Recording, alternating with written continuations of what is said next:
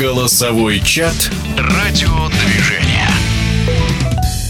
В Эр-Рияде прошел большой боксерский вечер, главным событием которого стал поединок в супертяжелом весе. Непобежденный британец, действующий чемпион мира по версии WBC Тайсон Фьюри, встречался с экс-обладателем пояса UFC Франсисом Гану. Многие любители бокса сходятся во мнении, что этот поединок был одним из худших и незрелищных, что не задалось у Фьюри, несмотря на его победу, и чем понравился Нгану, рассказывает российский боксер, заслуженный мастер спорта Алексей Тищенко. Как мне показалось, Фьюри не очень ответственно отнесся к подготовке. Вышел на бой тяжелее, чем обычно он выходил на предыдущие свои бои. Ну и по ходу боя было видно, что он не очень сконцентрирован, там э, скорость не та, как обычно, ну, немножко опаздывает, ну и так далее. И в целом картинка такая была смазанная, ну и сказался пропущенный удар. А с другой же стороны, Нгану, наоборот, удивил своей подготовкой, психологической в том числе. Технически он очень, в принципе, и функционально был хорошо готов и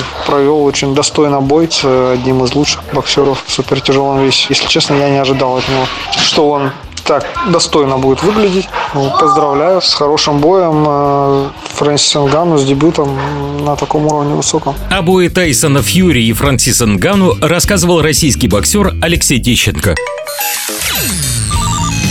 Голосовой чат «Радиодвижение».